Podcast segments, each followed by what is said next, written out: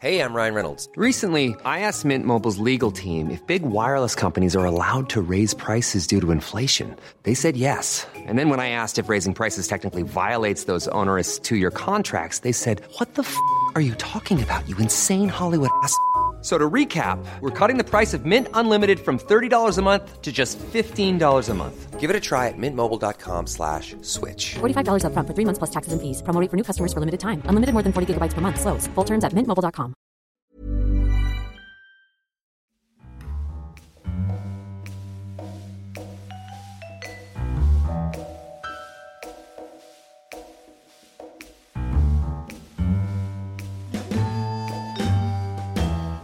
Hello and welcome to this special episode of the Curzon Film Podcast. This week we'll be speaking to the actors from the hit play Red, Alfred Molina and Alfred Enoch. I'm Sam Howlett and joining me this week, a man who's very well read.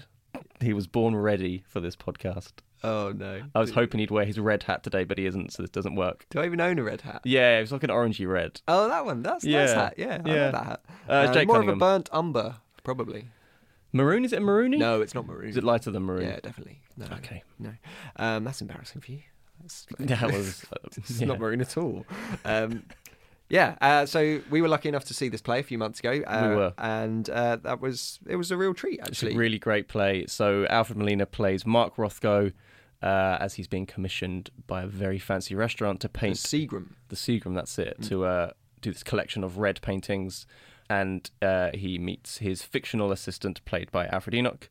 Uh, and it's about their relationship, and also sort of about because it's Mark Rothko sort of at the end of his career, um, just as sort of pop art is starting to take hold, and um, his sort of abstract expressionism is kind of starting to feel a bit old, and he's not really sure where he stands as an artist anymore.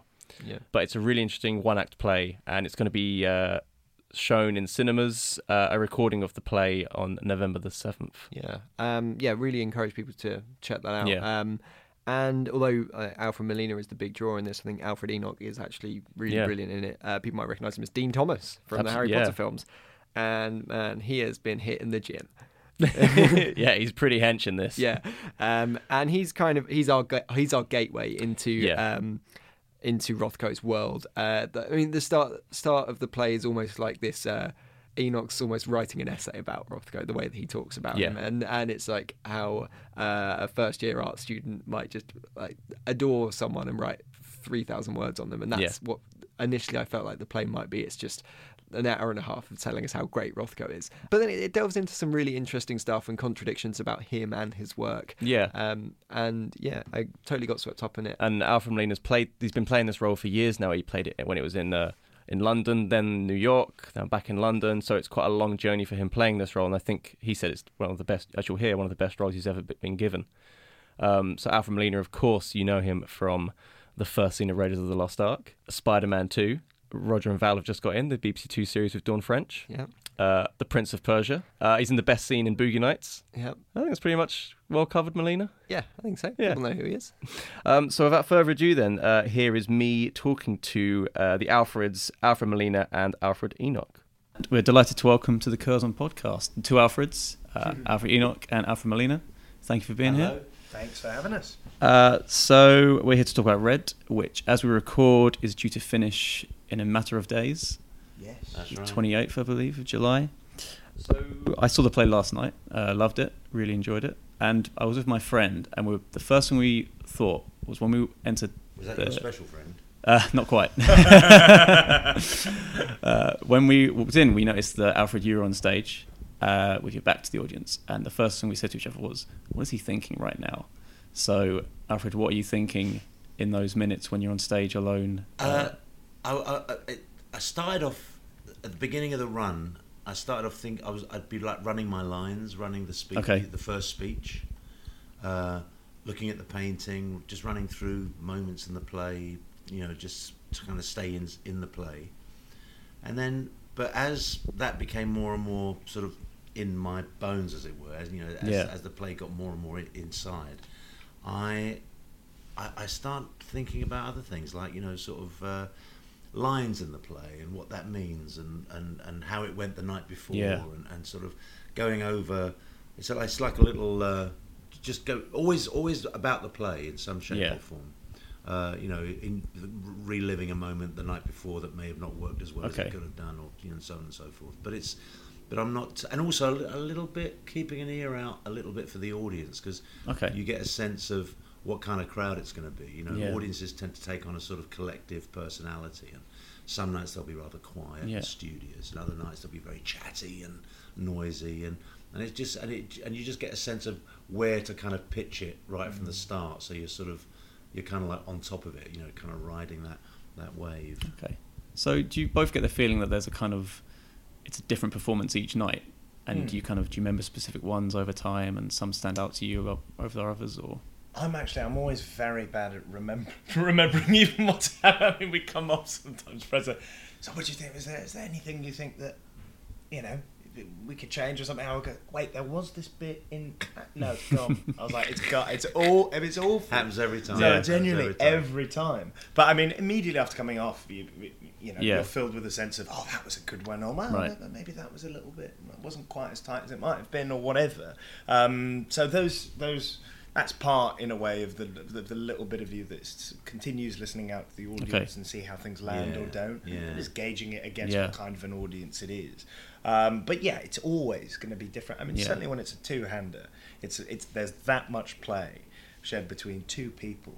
You're very sensitive to little changes. Something Yeah. might come out a little bit differently for whatever reason, maybe because of the audience, because of this, because whatever it could be, and that could tilt a scene in a slightly different direction or take a new shape. And and that's one of the things that's so satisfying about it. Over a three-month run, you go finding things because of that kind of stuff. So um, that's what keeps it. That's what keeps it enjoyable. Yeah, when you and also the, and and the, and the fact that it's it's always very because it's, as, as Alfie says because there's only two of us. We're not so much waiting for our cues as kind of listening for hmm. them because they're going to come at you in a different way each night. You know, hmm. for all the reasons that Alfie has has cited, and and, and that keeps it really sort of fresh. I think. I mean, hmm. it's it. There's a like we the first thing we do when we come off stage is we ask this, our stage manager what the timing was right? you know, Okay. and and uh, and we get a sense of how the evening is put, and it might just be a, a difference of a minute. You know, maybe one Yeah, night yeah. it's one thirty, then another night it's one twenty nine. okay. You know, but it, it gives us a it, it's a good gauge for us to know whether whether we're on the right track and whether we've kind of hit the right sort of pace for the play. Okay. You know.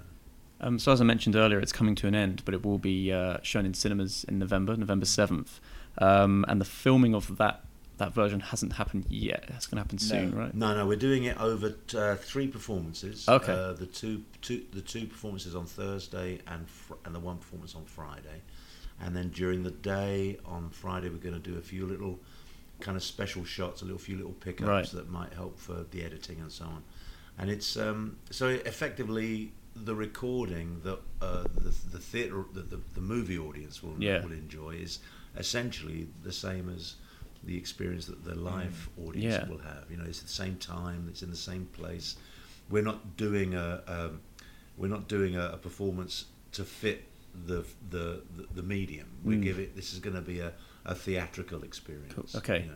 So I was going to uh, tie those two questions together then. In that, Well, I've sort of done it you know, for you. yeah, you have it, yeah. but in that sense, like it's a different performance each night, but some performances will kind of be immortalized in a way through film. I mean, will you? Will there be a different air when you're doing those performances that will be? Well, I'm going to have my agent's phone number on the back of my costume. if that if that makes if that, if that helps. You know, I thought I'm taking advantage. Well, you know, where, where am I going to get a chance Great. to do that? Yeah, you know? yeah, yeah, great. I'll We'll be- reach a you bigger know, audience. Yeah, and I might be holding up a headshot or two. You know, just, just, Just to work keep, it in. just to keep people abreast of, uh, you know. well, you know, you know, I've still got. I'm, I'm, I'm still aiming for that brass Still ring. You know, still hungry. Still hungry. After all these years. So except for that, it should be more Yeah. or less the same. no, um, yeah, it's a it's a it's a funny thing because one of the nice, I guess one of the things I enjoy about like going to theatre is this.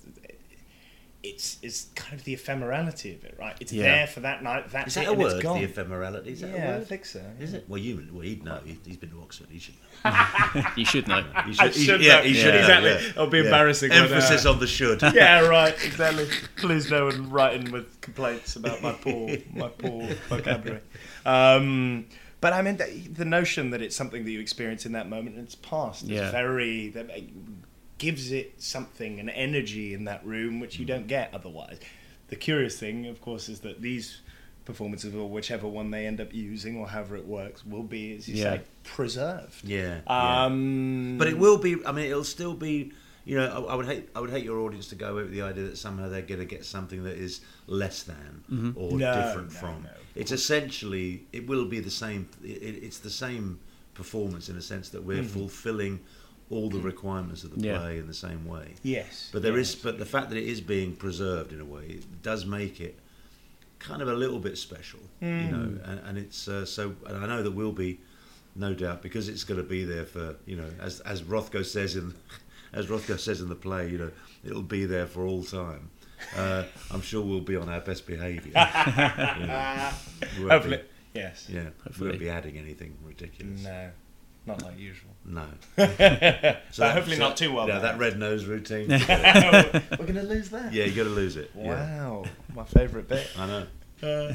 Uh, so, uh, Alfred, you play Mark Rothko, and um, he says at one point he's worried that he's going to be remembered for, like, you know, wealthy people buying his paintings to put over their nice sofas. Um, before the play, before you read the play, both of you, what did you know about Rothko? Well, I knew not very much. I knew a Okay. little bit. I was aware of him. I knew, I'd seen.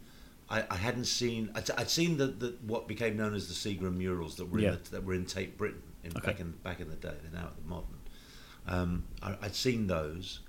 I didn't know very much about him. Uh, I was aware of the paintings. I'd seen them in books and things like that, but I'd never really thought about him. I, I, I was I, I was affected by the paintings. I enjoyed the paintings, but I was never really into kind of finding out about him until you know the chance came up to do the play, and and then I started doing all the you know all the research and reading. Yeah. And, and the great thing about someone like Rothko is that because he was so successful in his own lifetime, there's a lot of documentation. You know, there's there's the, there's a great biography about him. His son wrote a book about him. He wrote books himself. You know, there's loads of material, Yeah. plenty of stuff to kind of research.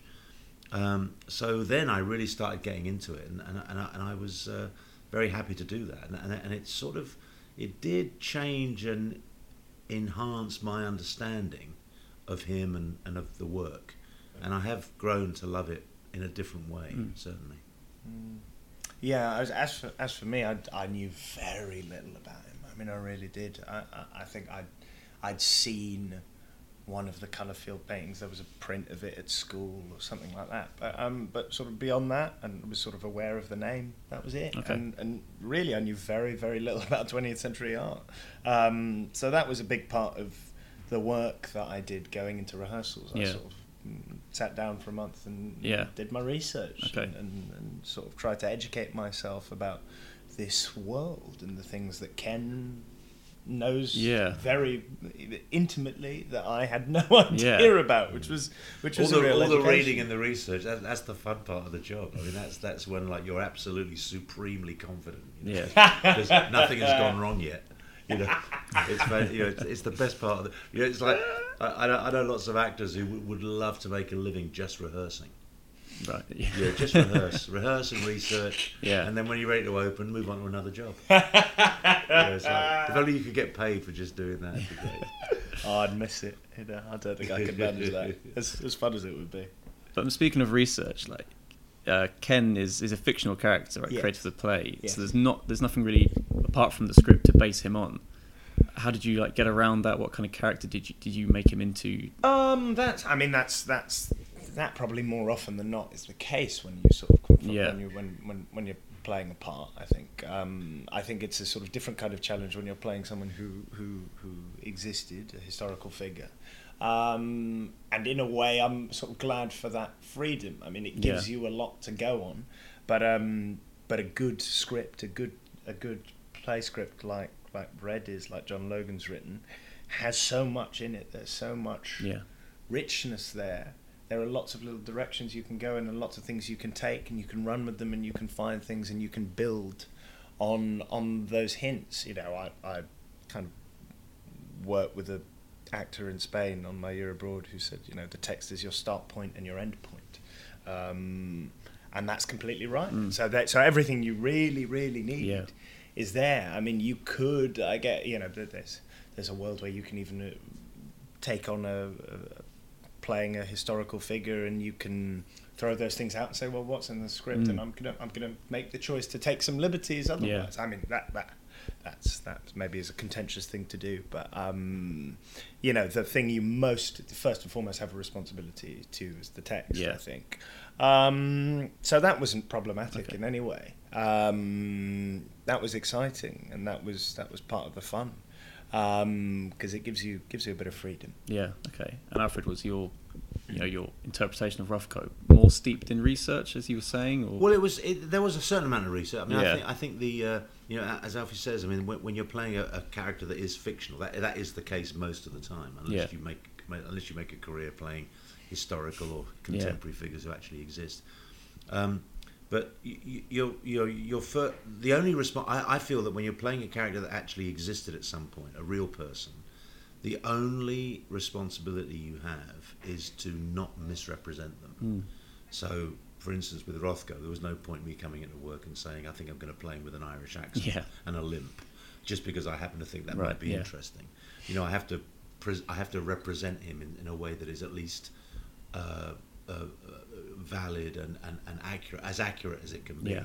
Obviously, the play takes certain liberties and dramatic license here and there, but uh, essentially, the, the, the, the Rothko that I'm playing is the Rothko that John Logan Yeah. created. I mean, and I, you know, I did all my research and I found out, you know, he was a chain smoker. I found out the brand of whiskey that he drank. I found out all kinds of stuff about him.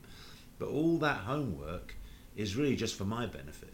You know, you, the, the last thing an audience wants to pay good money Yeah. for is to watch an actor dragging his homework along Yeah. him, you know, and saying, "Oh, you'll find this bit interesting because I did a lot of research on this." That's, that's of no interest to anyone. You know, so you do it for your own benefit. You do it. You do it so that you you've got some kind of bedrock that you can Yeah. rest your creative work on. You know, but ultimately, it's what goes on between Alfie and I and the play. It's, Mm. you know, the our characters. So in a sense, my Rothko is probably, as far as the theatre is concerned, is probably just as fictitious as as, as Alfie's Yeah. Ken. It's it's it's our version of it. It's not, and it doesn't pretend to be, you know, historically accurate Yeah. or, or a piece of documentary evidence.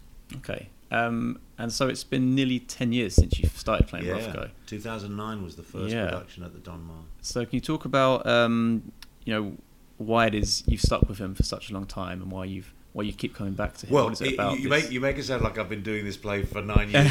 Yeah, On- on- there's- intermittently. There's been there's been lots and lots of breaks. Uh, we did it in 2009 at the Donmar. Then we Yeah. went to the following year in 2010. We went to Broadway. Then we did it in LA in 2012. Right. And that was the last time we did it up until now. Um, we, we were hoping to do it sooner, but you know, people's schedules got in the way. Sure, yeah.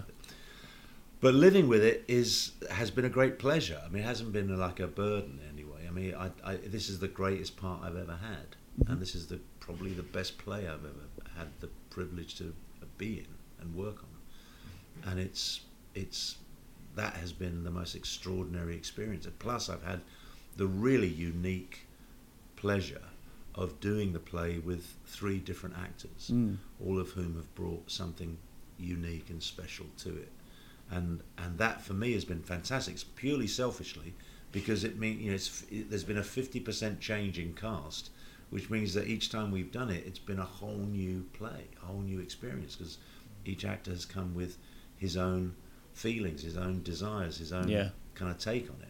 And my and the only constants has been basically Michael and Christopher, the designer, and myself, mm. and and we were always went we always went to great lengths to make it absolutely clear to you know to Jonathan when Jonathan Groff did it in LA and when now when Alfie doing it here in London, we went to great lengths to make it clear that this is your part. Mm. You do what you want to do with it. You know, apart from a few technical things that have Yeah. to be the same, like you know priming the canvases on. The rest of it is yours. It's up for grabs. You know, so we've changed. It's it's been a different play. So that so from purely from my point of view, Yeah. that's been a real joy. You know. And how has your performance changed depending on the Ken or depending on? Well, I think it's a matter of, of just it's a matter of, of, of what you you know the one you know I'm, I'm going to say this in front of him because I know he gets a bit shy but the, the wonderful thing about Alfie as an actor is that he doesn't wait Yeah. for his cue he listens to it. So there's been nights when I've had an idea about something and I've suddenly given him a line in a completely different way, and Yeah. he responds to it. He responds to it in that moment, and and that's fantastic because that's like playing. That's really and there's only the two of us, so we absolutely rely on each other. We're not, you know, there's no, we can't hide. We can't, you know, I need him as hopefully as much as he needs me, and and so there's a kind of mutual, you know, it's a, a mutual respect and a Yeah. mutual kind of interest has developed. That you know, I, I'm I'm interested to see what he's going to do tonight. Hmm. You know, because I know it's going to be different. I know something's going to be different. There's going to be a, a little hint of something else, and that means I can, you know, hit the Yeah. ball back, you know, in a different way, and, and that's what makes it. And that's why every time we've done the play, I've always missed it terribly. You know?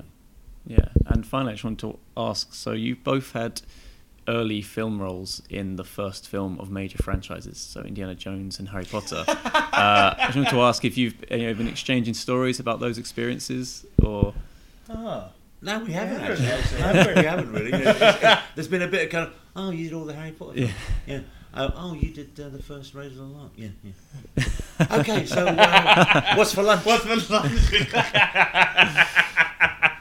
No, it hasn't. It, ha- it- no, it hasn't been. Uh, it hasn't. It hasn't been a major Yeah. topic of conversation. no. Is that bad? Is that should it have been? Yeah. I don't know, man. Maybe, uh, You got three days. now. Yeah, Yeah, right, we, exactly, yeah, we've got three days. Uh, yeah. all right? Uh, it's been a pleasure. The Alfreds, Alfred Molina, Alfred Enoch. Thank you for your time. Thank you Cheers. very much.